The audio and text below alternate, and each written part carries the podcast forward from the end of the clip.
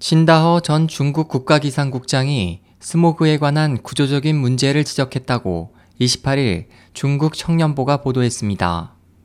보도에 따르면 친 전 국장은 전날 하이난에서 열린 보아오 포럼 토론회에서 중국의 주요 에너지는 아직도 석탄이 큰 비중을 차지한다면서 국가적 노력으로 석탄 사용 비율이 70%에서 현재 66%로 낮아졌지만 스모그 발생의 가장 큰 원인인 이산화탄소 배출을 감소시키기에는 역부족이라고 말했습니다.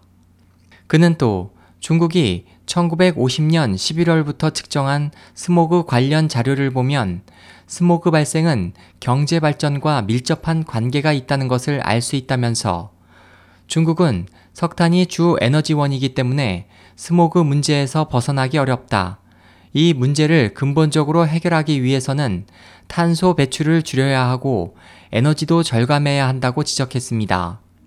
친 전 국장은 당국은 청정 에너지 사용률을 2030년까지 20% 안팎으로 높이겠다고 했지만 그것만으로는 스모그 문제를 해결할 수 없다면서 반드시 모든 생산 제품의 에너지 소비량을 줄이는 노력이 필요하다고 강조했습니다.